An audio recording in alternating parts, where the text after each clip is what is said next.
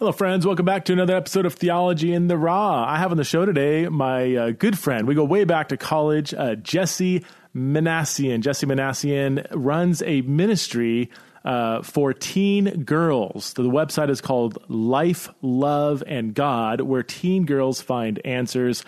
Jessie is also a, a, a writer, not just a writer like she writes books, um, because that's what Christians do. She's she's actually a gifted writer, an incredibly good writer. She has a degree in journalism um, and has written several really good books. Most of them kind of are directed towards teen girls, um, uh, and I talk about them in the podcast. The one that I would highly recommend is called "Unashamed: Overcoming the Sins No Girl Wants to Talk About." Um, another good one is "Crushed." Why guys don't have to make or break you. And uh, Jessie is just super thoughtful, um, super honest. We have a really good conversation.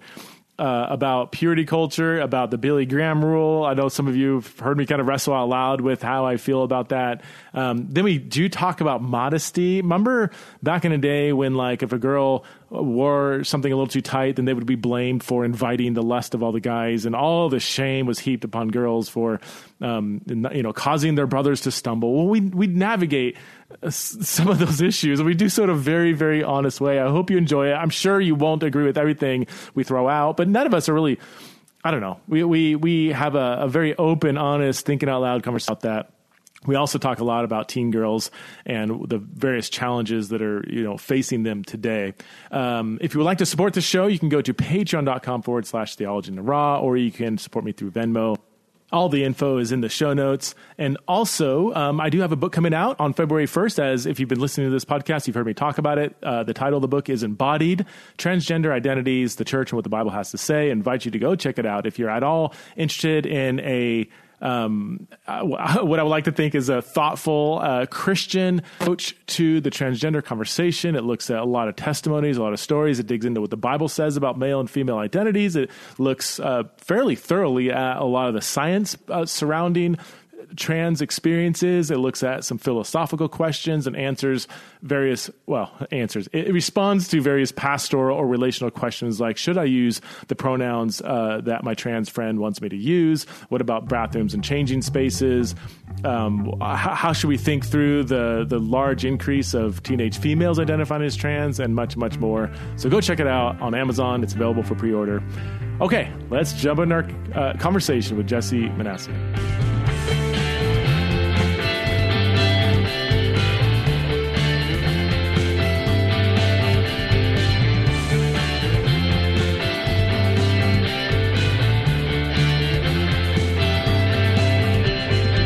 Hello, friends. Welcome back to another episode of Theology in the Raw here with a long term friend, uh, Jessie Minassian. Jessie is, we went to college together. I mean, we go way back. And, uh, but Jessie has written several books. I've got your website open here. So, um, Unashamed, uh, Overcoming the Sins No Girl Wants to Talk About, Crushed, Why Guys Don't Have to Make or Break You. Um, I think I've read bits and pieces, if not, I think one of those I read the whole thing, the other one I read part of it uh, backwards beauty how to feel ugly in 10 simple steps and then family how to love yours and help them uh, like you back i mean cool title first of all oh, but you. as you can tell i mean these books at least uh, a couple of them uh, well they are written mainly to like teen girls in particular and that's been a big part of your life and ministry right is helping teen girls sort through life to follow God, and um, that that's not an easy task as a father of teen girls. So anyway, thanks so much for being on Theology in the Raw. Ah, oh, well, first, it's an honor. You know, for a long time, I've long respected your ability to not only just the theological side, the integrity of the work that you do to be theologically accurate, mm-hmm. but your grace and ability to maybe yeah, just wrestle with the messy middle. I've yeah. always admired huh. that and have learned a lot listening to Theology oh, in the Raw. So I'm excited to be on this show. I'm yeah. really honored. Oh, thank um, you. And yeah, to answer your question, those books were all part of a series for teen and college age girls called the Life, Love, and God series.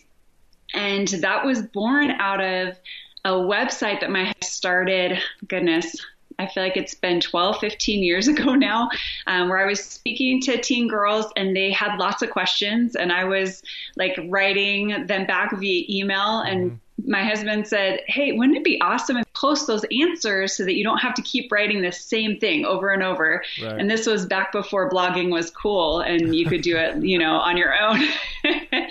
and so we started that website. And the really cool thing, we had this feature where girls could ask questions and under the cloak of anonymity, because they didn't have to give their name, they started opening up about the stuff they were really struggling with. Mm-hmm.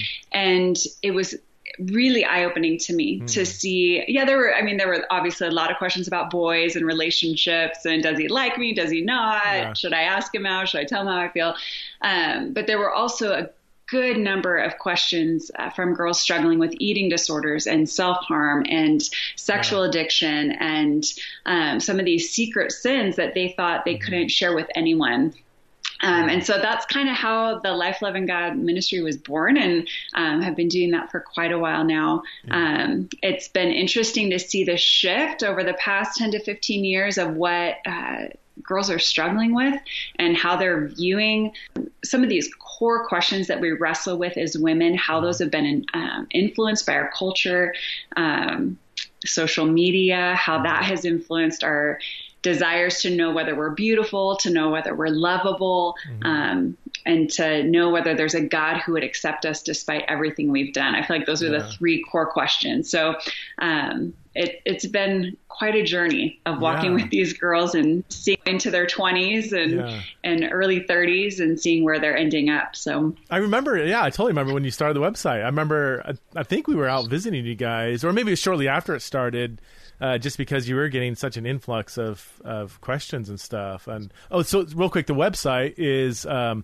uh, yeah, lifeloveandgod.com, lifeloveandgod.com, or if you just Googled it, well, it's in the show notes somewhere. I'm sure it'll make it its way in there so um, people can check it out. What are you, you said you know, the shifts that you've seen over the years. So like, what are some of the big picture shifts that the, in the kinds of questions you're getting from 12, 15 years ago to today?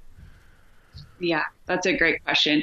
I, I really have been surprised in the sense that the core questions are the same. Like they okay. still have desire for authentic relationship, okay. still have a desire to know that they're beautiful, still wrestle with a lot of the same questions about God.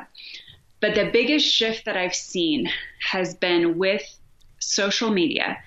And those questions have become the answers to those have become even more twisted uh, through what they're viewing. So that question, "Am I beautiful?" For example, we'll take that one.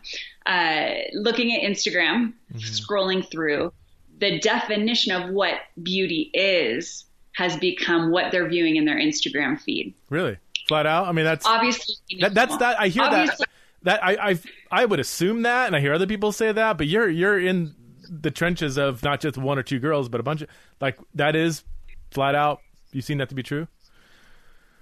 I, I, I, have, and it's funny. I mean, we we can know that the the images are photoshopped, that they're not real. Like there's mm-hmm. apps literally that can shape your body in real time, doing a video on Instagram, so that you're thinner, wider hips, bigger eyes, whatever it is. We know that these things are out there, and still, as girls looking at the images, it, it can become this feeling of I should be able to look like that. Um, it's it's a strange sort of neurological phenomenon oh, that I really can't explain other than to say, yeah, I mean, it actually is true.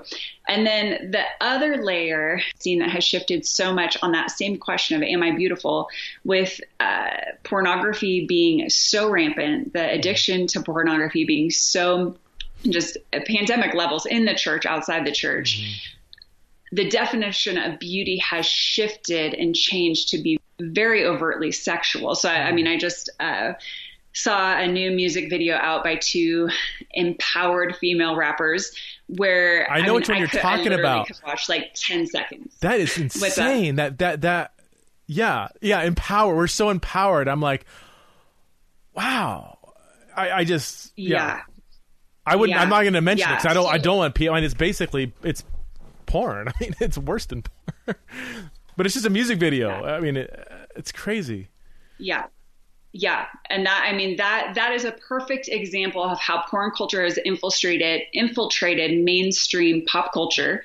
And so these girls are seeing, I mean, I, I, I don't think we can blame young women for wanting to feel powerful in the sense that I mean, one in three to one in four women are sexually abused in some way in their lifetime, right? So there is an element of powerlessness, I think, that uh, young girls feel, especially when it comes to sexuality. And so they're seeing these women who are rich and who are vocal and who are dressing like porn stars, and they see that as as powerful mm-hmm. and as beautiful. And so it just gets really, really tricky and twisted, you, you know. Find, so, so I, I, know porn is always seen as kind of a guy thing, and ah, we've we've gotten to a place where we acknowledge, oh, it's girls could be on porn too. But are you seeing? Is it like pretty high, at least growing percentage among girls or even teenage girls? Absolutely. Absolutely. And the reasons why I think are, are different. I mean, part of it is we as females are still sexual creatures, especially, you know, in those uh, during puberty and shortly after puberty, God has designed our bodies to be more heightened sexually. Um, but I, I've been surprised by the number of girls I've talked to who have been introduced to porn and encouraged to watch porn with their boyfriends. And so here's this guy that supposedly loves them who supposedly wants to be with them, who is saying, Hey, we should watch this together and this will be good for our relationship. Um, that does that does things, girl. Yeah. that's that sends some really destructive messages. So that's another way that girls I think are exposed and then get hooked by it. Um, I just got a question on the website from a woman this week who is no longer a teen; she's in her marriage, but um, again, assume assume that it was very much a male problem. Doesn't feel like there's a lot of resources for women, um, which is which is true. Um, traditionally, we have viewed it as a male problem, but it is for sure not just a male problem. And the, I don't know what the percentages are, but they're definitely growing. Uh, the number of young women and uh, even older women who have porn addictions, and yeah. it's, it's destroying them.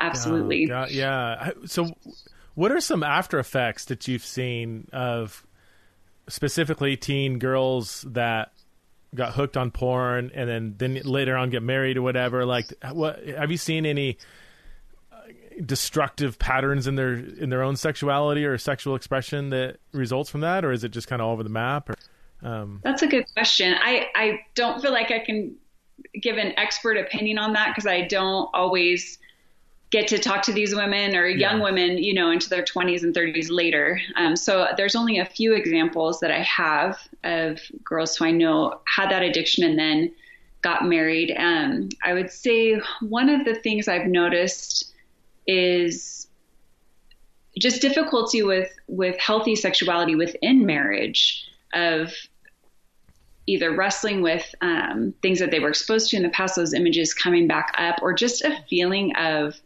sex is bad like you know mm-hmm. because it was so tied to to those experiences in young adulthood uh, and when they were watching it they knew it was bad mm-hmm. um, so it just yeah it's it's caused some unhealthy views you know of sex and of their own sexuality i think later on but I, I think we have yet to see really the the full outcome of what this is going to do in marriages you know 10 yeah. 15 20 years down the road yeah really i mean it's it really is an epi- epidemic. I mean, it's it's yeah, and it's it's I don't see it slowing down. like, and you can put guardrails on, but I mean, it, you know these you know phone apps or whatever, right? I mean, Covenant Eyes I think is one of the most popular ones, and I, I think that can help. But there there is.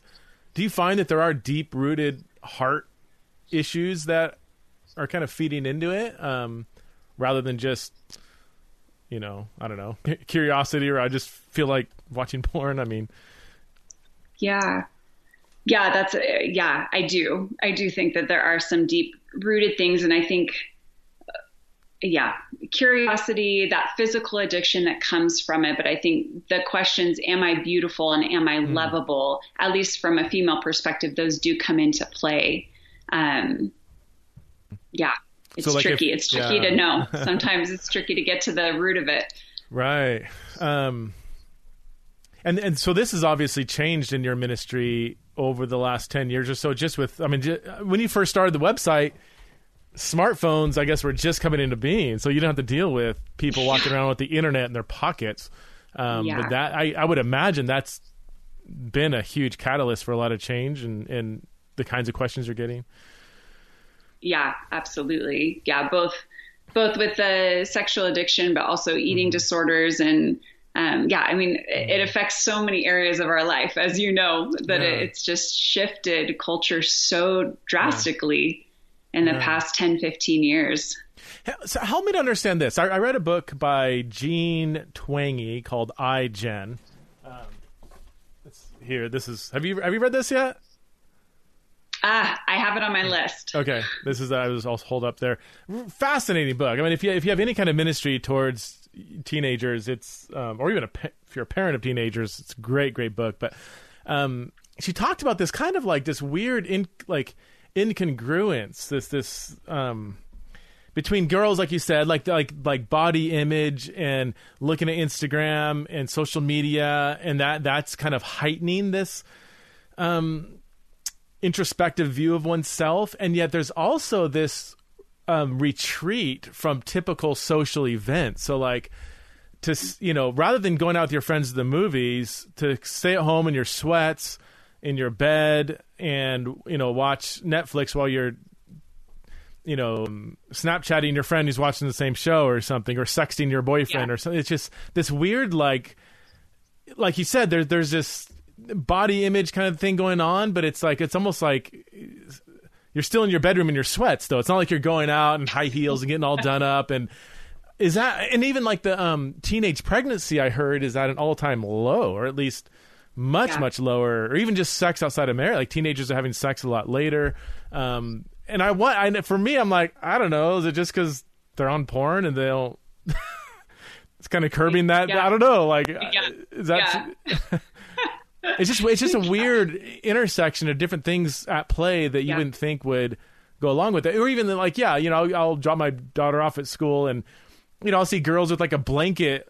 They're bringing their blankets to school and they they're in their baggy sweats, you know, but then they're developing an eating disorder because they're looking at like. But I just how does that? It seems like it's it's like if you're going to school in your big blankie in your sweats, you obviously don't care about body image, or maybe you do. I don't know. It's I'm trying to wrap my mind around it. Um. Uh, welcome to being a teen in 2020. I tell girls, it literally, I say this lightly, it is the hardest time in history, I think, to be a teenager. Like, yeah. it just, there's all these expectations and pressure and, yeah and i think some girls uh, they respond to it in very different ways some are going to be like well i don't care what anyone thinks i'm just me i'm going to wear my baggy sweats mm-hmm. and then there's other girls who are going to like obsess about every detail of their outfit as they head to school and i almost wonder if they're both kind of like two sides of the same sword okay, of, yeah. of just like not knowing how to cope with the pressures that they're feeling to be perfect to get yeah. it all done to to yeah to be in touch with everyone who's ever like friended them on social media yeah. and feeling more and more social anxiety going into social settings because they don't know how to have face to face relationships anymore as yeah. a whole um, it's a lot. It's a lot. I don't envy yeah. the place that they're at, and I'm just grateful that God is still bigger, right? Every generation and everything everyone has faced. it can't be discouraging when you just look at all the challenges. Um, and it, it's interesting going back to the body image stuff. I and again, I don't I don't have a stat for this, but it seems like um, unhealthy eating habits are much higher than they used to be. teenagers aren't getting out and stuff. They they are kind of on their phone. I wonder if that's related. I'm just thinking out loud. I wonder if that's related to eating disorders because like instead of you know, I feel like when I was a teenager, I'd go to the gym. There's tons of teens, early 20 something, you know, like working out. Now, at least at my gym, I don't see that as much. And I've heard that like obesity is an all time high. People are eating like just crappy food, and yet they want this impossible image. And so uh, that's related to, well, I can just, um, the only way to get that is through an eating disorder. Is that, is yeah. that, uh, putting those pieces together is that at all am i on some on something high, that is one of my suspicions. And I'm, I'm not a medical doctor so i can't wait. But that definitely something i've observed just anecdotally. I think like just the Stanton diet is not doing anyone any favors. Yeah. and the you know these young women who are already feeling a tremendous pressure to look a certain way they don't know how to eat how if they knew how to eat well their body would take care of itself. Their body would right. would naturally fall to the weight it should be, the size it should be. But because we're putting in so many extra calories and unhealthy calories in our bodies, um, they feel out of control. They feel like mm. they, they don't know how to to have a healthy body, a healthy body weight. Um, and so, I mean, that's totally, I don't know if you remember this part of my story, but I struggle with exercise bulimia in college. And that was totally the case for me. I was playing sports. So even though I ate terribly, I, you know, stayed in fairly good shape through college. And then when I quit playing volleyball in college, um, all of a sudden those you know late night pasta runs started catching up to me and i felt completely out of control. And so the only thing i knew to do was to exercise every calorie off. And so that was something that i was trapped in for for some time of just feeling like i i couldn't i couldn't eat more than i exercised. Um, what, what, what did you call it? An exercise bulimia exercise bulimia yeah. So it's like it's a purging of calories but uh, i don't know if this is tmi but i couldn't make myself throw up so. Okay. So i had to exercise it off now, now exercise is good. Like we uh, obviously you're saying you did it excessively and for the wrong motivation. What, yeah. what, what, did that look like? Are you talking like unhealthy way. Yeah, I think it's more just like the relationship you have with food. So, uh, feeling tremendous guilt when I would eat, okay. and then not feeling a release of that guilt until I would, you know, see you've burned 476 calories okay. on the treadmill, or you know, taking my five mile run or okay. whatever. Um, I mean, I I love exercise still, but I now have a much healthier relationship with food and so I can mm-hmm. exercise for health and not to purge what I've eaten. Okay. Man, I'm feeling a little guilty because I so I'm 44 and uh, my metabolism is shot, um, and now it's like if I know I'm, if I know it's Friday night pizza night, I'm like, oh dude, okay, I, I gotta go, do, I gotta go do leg day at the gym and get that metabolism cranking because it's I just it's dude, I used to go. You talk about late night pasta runs when we are at Masters in college. I would go to Taco Bell like two in the morning and literally eat like ten tacos and wake up wake up hungry. And like that was just a way and now like if i don't exercise three or four days a week um and i don't do a lot I, maybe 45 minutes or an hour. And i you know some some weeks are one day or no none. Some are at most i would say maybe five. Um if i don't do that though and if i don't eat healthy i i just can't burn i can't burn it man. It just sits there. I could eat like one meal a day and i was like i don't get hungry. I don't um but I'd love to eat. So I, yeah. oh man, we can have an intervention um, another time. what's that? Said we can have an another time yeah, about eating yeah. for fuel instead. Of... I I just miss those days. Just when you could literally or the, the, those Jack in the Box tacos. Okay, now oh, there's a big debate. For a dollar? I don't know what the, is in those things. I'm pretty sure there's some crack laced into them, but I, I, and I can't. I just can't do anymore. I can't. It'll destroy me. Um, but I used to, yeah, a, easily put down a dozen. They would just slide right down. Um.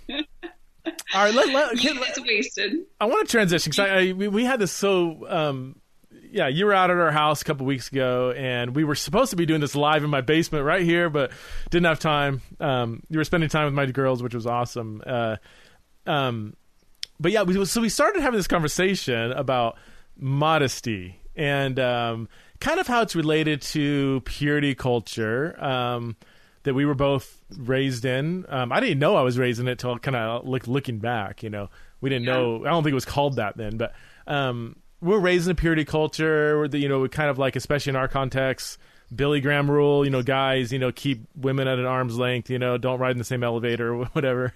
Um, and that's kind of been dismantled a little bit and shown how that kind of um, way of living, especially as a young Christian guy, has created some problems. You know, and yet I still I still do wrestle with it and people on the podcast, you guys have, out there have heard me wrestle with this, and I'm not saying I have the right perspective, but I have.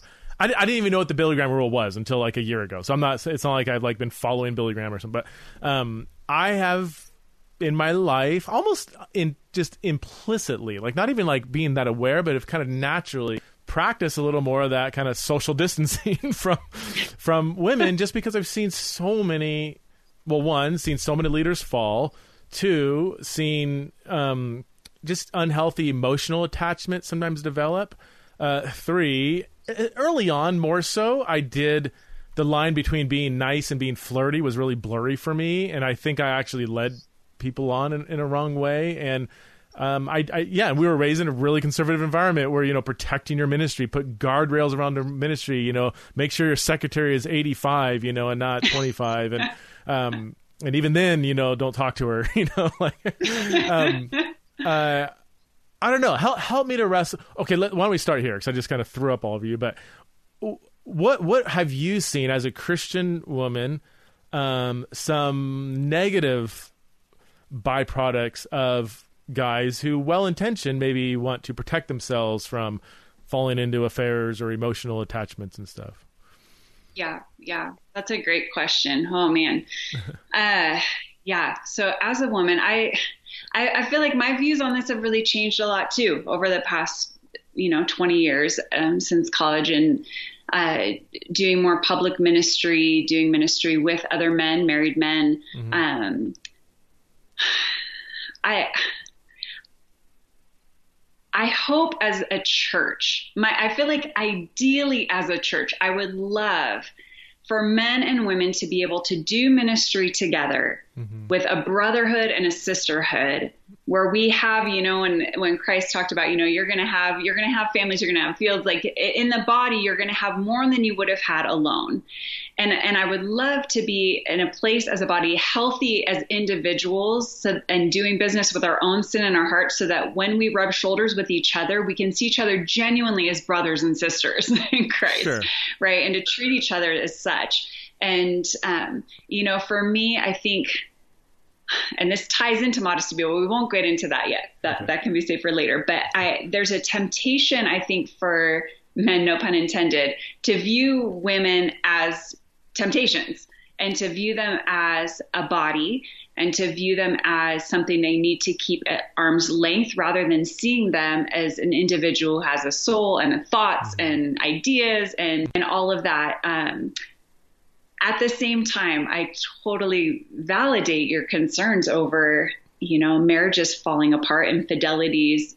The statistics are high. Um, pastors who you would think would know better who end up, you know, um, cheating on their wives with colleagues, and um, I, I feel like there's there's a difference between having you know, casual interactions with a person of the opposite sex and being able to, you know, give a genuine hug yeah is different from having lunch every tuesday and talking about the deep things of life with that person mm-hmm. right and so I, I feel like in, in, general i would love to see more um, more brotherly sisterly affection the ability for for a guy that I know, you know, in ministry to be able to give you a hug without like coming in with kind of the side, you know, like, and then I'm like, oh, I'm sorry. Yeah. I didn't mean to offend you. you know? but I'm a hugger. And so, yeah. you know, that could be my own experience too.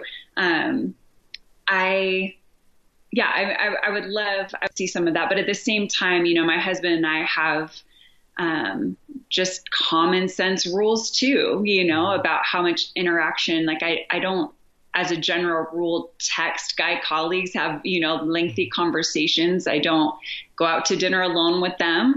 Um, but in social settings, I, I have no problem, you know, mm-hmm.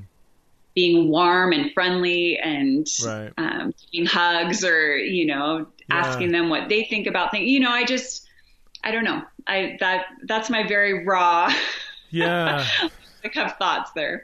And I, yeah, and I, and I, yeah I can just let, let just a fictitious kind of composite scenario. Okay, like you typically okay. most people get married because they they fall in love, right? And all these chemicals are going through your body, and we we know just scientifically that your body can sustain that for about mm, 18 months. and yet we're just so trained that this is what love is. I feel it all it's very just emotionally driven, which doesn't mean it's bad. I'm just saying it's not sustainable and it's not the shouldn't be foundational. So then you do that, you get married, that all that stuff ends up wearing off.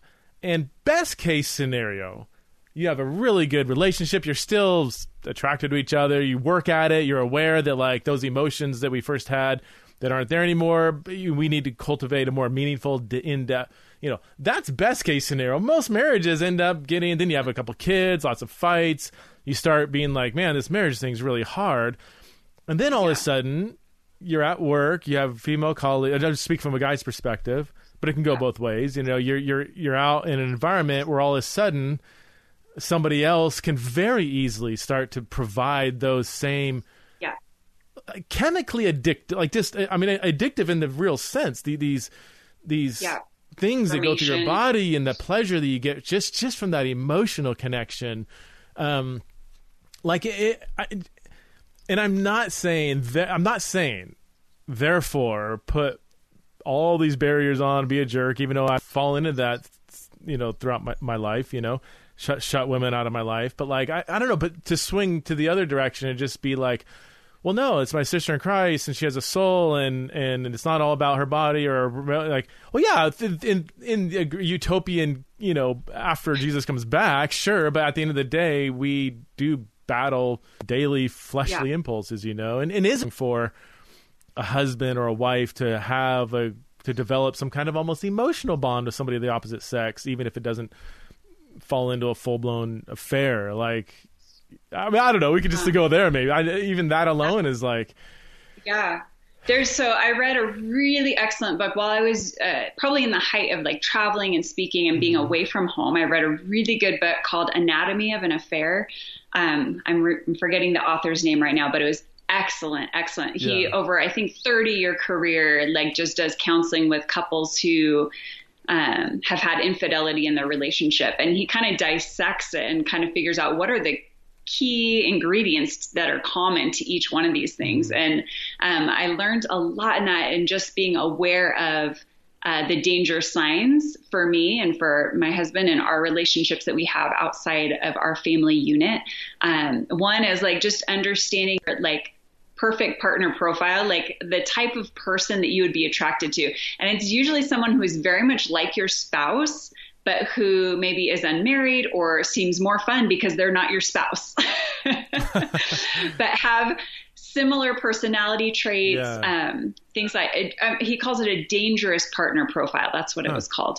Um, and to just be aware that that type of person might be more um, tempting for you if a couple other things are in line. So one, if you're having trouble in your marriage, like you described, like if you're if you're fighting or you're not spending time together, if you're not working at your relationship, or if, uh, if you're stressed a lot, that's a yeah. um, marker. If there's a lot of stress and um, emotional stress, work stress, traveling. Um, yeah. And so it kind of looks at this, it kind of becomes this trifecta of temptation, right? If, if you, there, there's a, um, I don't know. I feel like if we all kind of understood those key markers, it might be easier for us than to look internally and say, okay, in my situation, this relationship could be dangerous. And so I'm not going to be as friendly or spend as much time with this person. Um, but then to not make it just a one size fits all therefore i can never spend time with right, any person of the opposite sex you know because of that. So it was interesting. I actually um, while i was reading that book was just very aware and i could hmm. see relationships that i had you know in um, ministry or just personal relationships where i'm like oh yeah i could see where if my husband and I aren't in a good place, that could be really tempting. and yeah, to be able to then, you know, set up some guardrails there and make sure that I'm being wise about it. So almost just being honest with the fact that, yeah, certain kinds of people, relationship situations could be tempting. So let's not be naive to that. Or even like I just learned recently that like willpower, it's, um, it diminishes throughout the day or something. It's it's like filled up in the morning and it and I don't know how much is you know I'm not a psychologist and I don't know how much to believe or whatever, but I heard that like yeah, I mean uh, there is a reason why people typically do stupid stuff at night, you know, when they've been stressed out, when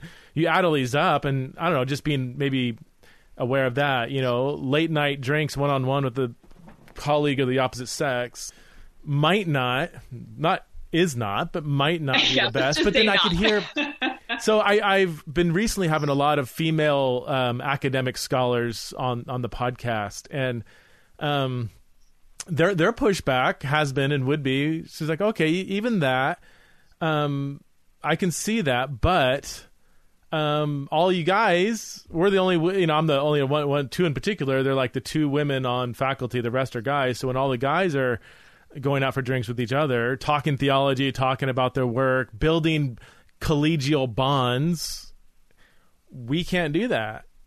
Or we can we? I mean i i don't um hey, yeah. bye, honey. I'm going out with the guys tonight. We're gonna, you know, go go out for drinks and talk about our academic work. Like they miss out on that, and I, I could, and I genuinely, I'm like, well, yeah, that I don't like that either. That's that's lame. Like, how do we? And, and part of it's there's such a mismatch. You know, there's 90 percent guys and only a couple women on on faculty, so that, that they don't really have the option of like, oh, well, me and all the women, female theologians, will go out and you know.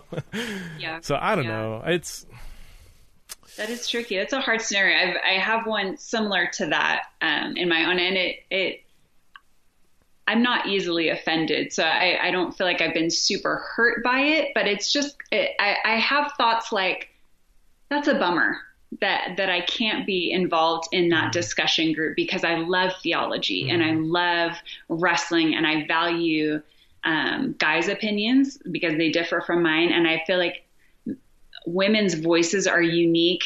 God God designed his image in in to complete his image in both of us, right? And so we each bring unique characteristics to the table, filtering things through different lenses mm-hmm. so that when we come together, we can have mm-hmm. a more well-rounded view of who God is and how he's made us in our world. Yeah. Um, and I and I wonder, you know, sometimes those conversations are going when this particular group gets together around the fire with all men. Yeah. If if it would be different, or if they would come to different conclusions if they had other voices in there, yeah. um, female voices. Maybe not. Yeah. Maybe they wouldn't. I mean, they're all really great guys who I'm sure, you know, talk to their wives that, you right. know, on the pillow and maybe get female perspective that way. But yeah. um, and I don't know. For me, I, I don't, and I would, I would I think I've got an amazing marriage, and I honestly this I struggle in many areas. Having an affair is not one of them. Like I, to me, I don't know, and I don't want to be naive to that, but like I, um, I happen to have a, I think a really good, healthy marriage, an amazing wife, good friend of yours. I mean, I, she's um, a keeper. She's a keeper. I'll, yeah. I'll, hopefully she'll keep me around for a while.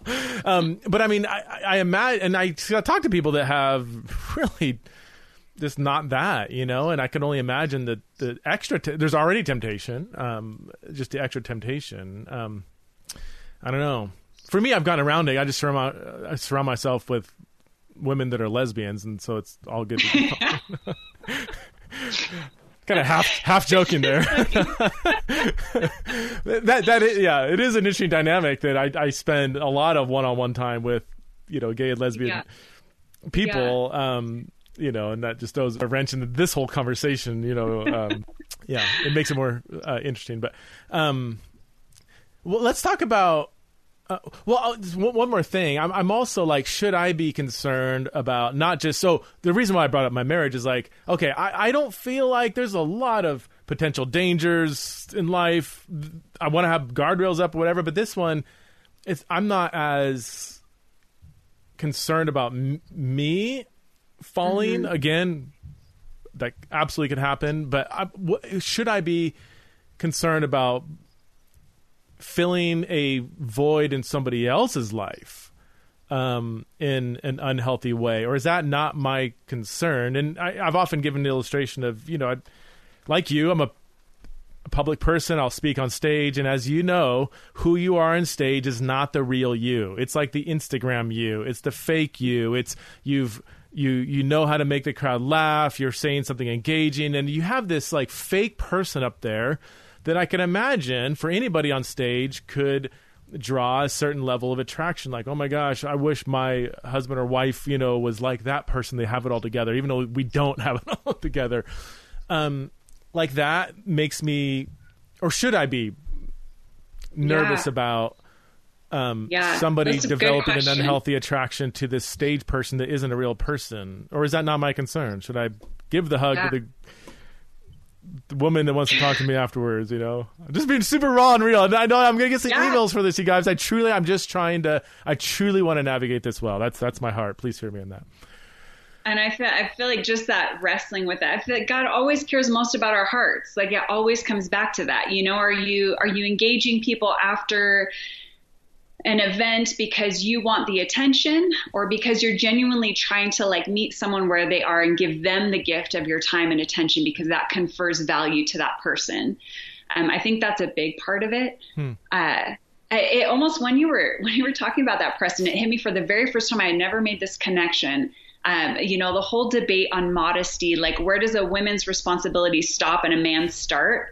Like this is almost the opposite of that, right? Like yeah. because women are more emotionally connected, mm-hmm. like to have, you know, you up there preaching in your boxers is not going to be as compelling for her coming up and being like kind and compassionate and all of that, right? So I, I feel like the answers to both of those are going to be somewhere in the middle of both. That's interesting. you know, so, so you're saying modesty, and I, we're dealing generalities here, obviously, but like most let's just say heterosexual women are going to be generally more attracted to the the person the kindness the more than just the yep. physical um, right. so that in as much as the person should be concerned about their own modesty for women it might be more physical for men it might be more yeah. emotional personal or i don't know is that yeah yeah no i think that's fair but then also then you know, like women don't have to go around in burqas just because it might cause a temptation for their right. male brothers, right? In the same way, I don't think you have to withhold being a decent human being because you might lead a woman to get a crush on you. you well, like, so mean? for instance, I, I have felt like very uncomfortable and not I haven't done like to affirm another woman's physical beauty. Hey, you look so good. You look so beautiful. I love the way you did your hair. That dress. Oh my gosh, you are working. Like I mean, that that might be a little excessive, but I mean, I I, I don't I.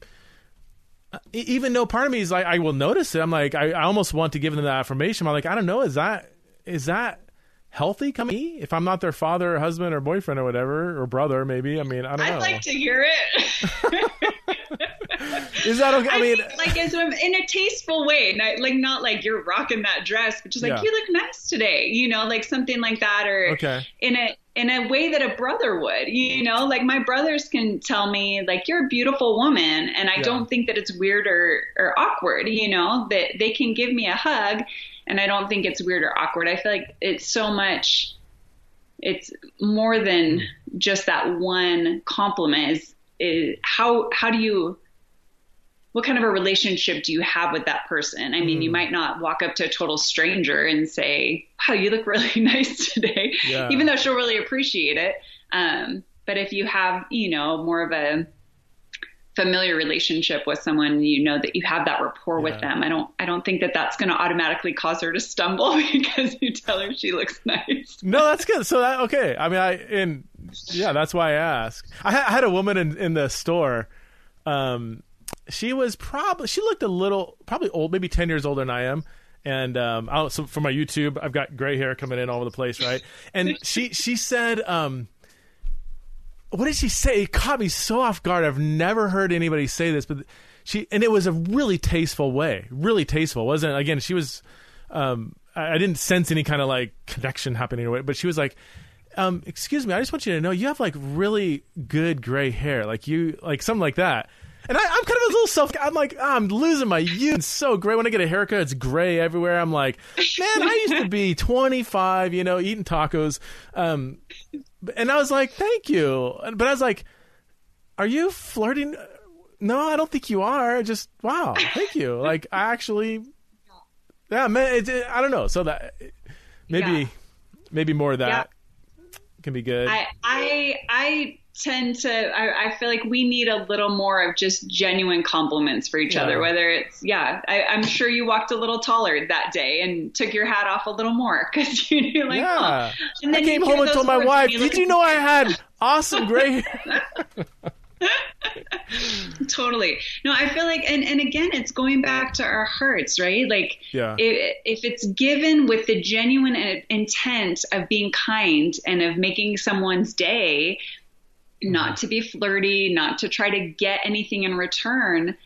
I feel like that, you know, if they end up twisting that into something or or wonder if you meant more, like that's that's really yeah. not your responsibility. Okay. In the same way that, you know, as if I'm wearing an outfit that you know I've put on because I feel like it's tasteful, mm-hmm. there may be someone who may still look at me and think, "Oh, that's that's showing too much skin or that's mm. too tight." You know, well, that's that's not necessarily my responsibility, right, you know. Right. All right, so let's talk about modesty. I know you only got a few more minutes, but okay. so I um, am a heterosexual male. Um, I have three teenage daughters. Um, before I was a Christian, um, I was driven by just lust. Anything, the little, slightest little thing physically, I would notice. And in every single guy I talked to that was also heterosexual or even in high school, maybe faking it, whatever, it was across the board. You know, I played baseball, athletes. I mean, I mean, most, the overwhelming majority of heterosexual males have incre- they're so just it's it's hard to describe to people who haven't embodied that kind of whatever. Now, as a Christian, didn't go away. It's just now like now it's a battle. Now it's discipline. Um, mm-hmm. But I when I hear some women downplay modest and, and, so let me say this for the record. I might have to say this like 10 times in the next 10 minutes. I am not at all saying that women are to blame for a man's lust. That is 100%. I'm the moral agent. I'm to blame. It's men.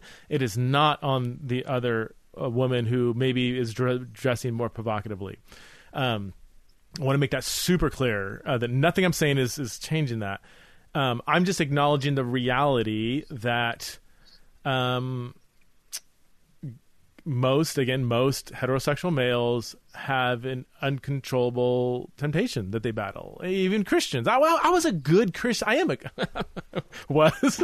In the past i used to be a good christian guy. I was a good like i really wanted to do the right thing. And i'm telling you it was a minute to minute battle um, and i'm talking to every single other guy that's honest it's exact same way so now i'm raising three teenage daughters and i'm I would love your your perspective here. I'm very honest with them.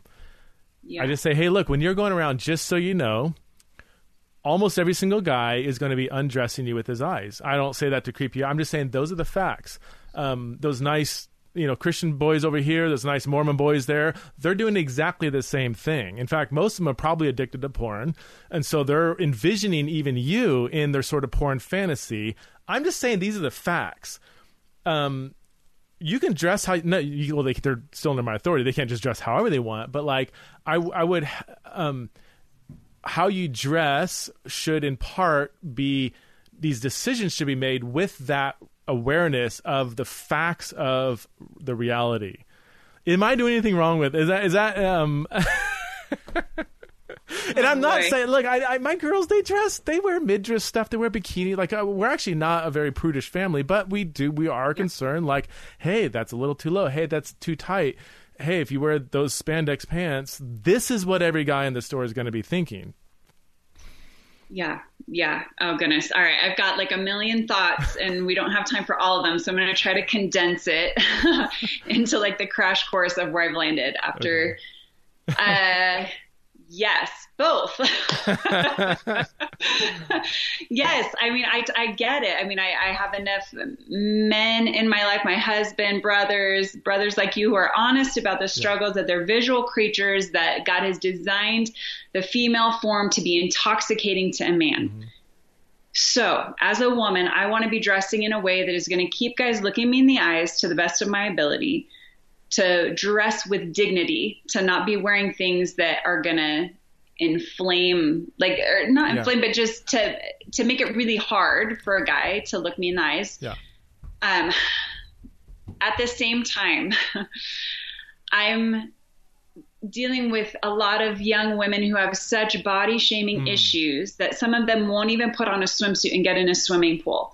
And so for these girls, mm, I'm like, I want you to be confident enough to not to be able to put on a swimsuit no matter what size your body is to enjoy your body for what it was made for go run go play go swim go run in your run shorts you know mm-hmm. without worrying that a guy is undressing you with his eyes and to to be confident in who you are. So I'm, I'm dealing with these opposite yeah. ends of the spectrum where some girls just so want that attention and have been fed the lies that to be powerful as a woman, you have to assert your sexual power over men, right? Because they we have inherent power in our bodies to intoxicate a man. So we can use that to our right. to our advantage if yeah. we want to.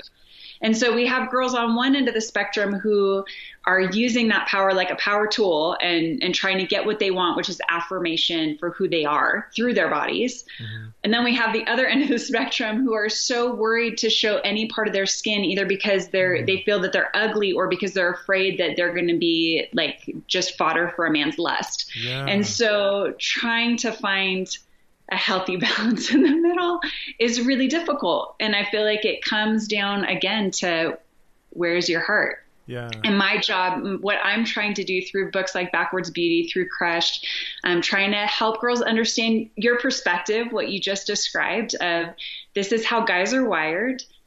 At the same time, trying to help them be confident young who don't use their freedom as an excuse to mm-hmm. um, to flaunt their bodies, but at the same time don't take undue responsibility yeah. for someone else's sin. And it, and I would say to like, and this is where it, it, again, it doesn't take much. Like you you can be dressing in a very tactful, tasteful way, and it's still, uh, the the guy is it's it's up to him. To, you could be doing yeah. everything. You're you're not doing anything to kind of instigate that, and it's still a struggle. That is hundred percent on him even if yeah. you do show up in a bikini, like it's still again as a Christian guy, I'm the moral agent who needs to. Um, it, it is my ability to to treat you as to not dignify you as an image of God bearer. Um, but that t- I think just being aware of what you said though that might be. As GI Joe used to say, you know, half the battle, or whatever. um, you know, just being aware that you do have this modesty thing, but then you also have a lot of insecurity, body shaming, internalized, you know, insecurities and that's not that leads to dark places and that's not healthy just being aware of those two tensions i think is really helpful rather than just oh every girl wants to show off her body and get attention from guys because oh, that's yeah. just not true no no i would say that that percentage is actually smaller than mm. the other way and another layer on top of that is i will just be honest woman i want to look cute mm. like i just do and so how i define cute is often by what i'm seeing in the media and so it, when I see, okay, I'll just give you a real personal, real life example. Yeah. In high school, I saw this dress in a magazine. It was super cute uh, for prom. I saved up all the money I had. We did not have a ton of money in my family. I saved up. I personally bought this dress because I wanted to be full at my junior prom. The dress felt beautiful that night, got compliments. Okay. Fast forward a couple years, I wore that same dress to a formal function at our Christian college.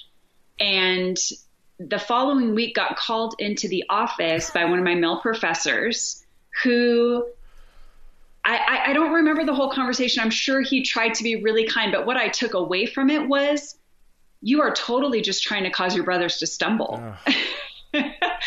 and so I here I am thinking I look cute and beautiful yeah. because it was in a magazine. That's I had no intention. Yeah. I had no intention of flaunting my body at this event. Not my intention at all. But I think for a lot of girls, we view cute as what we see on Instagram, as what we see in yeah. TV shows, and so the clothes that we buy a lot of times are going to reflect that, not necessarily just that we want to show off our body. So that's another layer to kind of add on to. Okay. Well, you're gonna have a couple bunch of kids piling into your door in any second now. So, uh, Jess, thanks um, for being on the show. Thanks for being a a listener, and I just I love yeah I love that we can have this kind of open conversation because I. Uh, I think a lot of guys are, are wanting to have this kind of conversation or scared to because everything's so angry and outraged today and any kind of yeah. honest pursuit of truth if you get it wrong here or there you know you get kind of smacked down um, yes. and that just prevents yeah. good good conversations from happening but um, yeah. Appreciate you in your ministry. Again, it's lifelovegod.com, uh, lifeloveandgod.com. Um, check out Jess's uh, books. Uh, she does, well, if COVID ever lifts, uh, she is she is a speaker. So if any ministers out there want a really good communicator, especially, do you, do you tr- typically speak to like uh, like youth groups and or young adults, or or, or across the board? Um, Across the board, yeah, a lot of uh, girls events, teen girls, college age girls, um, but have also done guys and girls, mixed crowds, things for parents, um, okay. branching out as I get older. okay, yeah. Are you you're forty? I hey hey. Dude, 40 is a new 30. I'm 40. I'm proud of it. Yes, yes. I feel like we're both. I mean, yeah. When me, you, and Chris were and Paco hanging out, like I feel like we got youth in us. Paco's out climbing like fifteen thousand foot mountains every other day. I mean, come on. we live and work at a camp that has young people around all year round, so we I think it keeps us young. yes, for that we didn't mention this, but Jess lives at, at, Hume Lake. You've been there, I mean, off and on for many years. Um, yeah, yeah, yeah. Most people know Hume Lake Christian Camps. At least if you're out in California, you probably got saved there a few times at least. So. At least three times. Yeah. I know I did. oh, I love it. Preston, right. thank you so much for having me on. This has been so fun. I appreciate you, brother. Thank you. You too. Look forward to conversations right. in the future. Take care.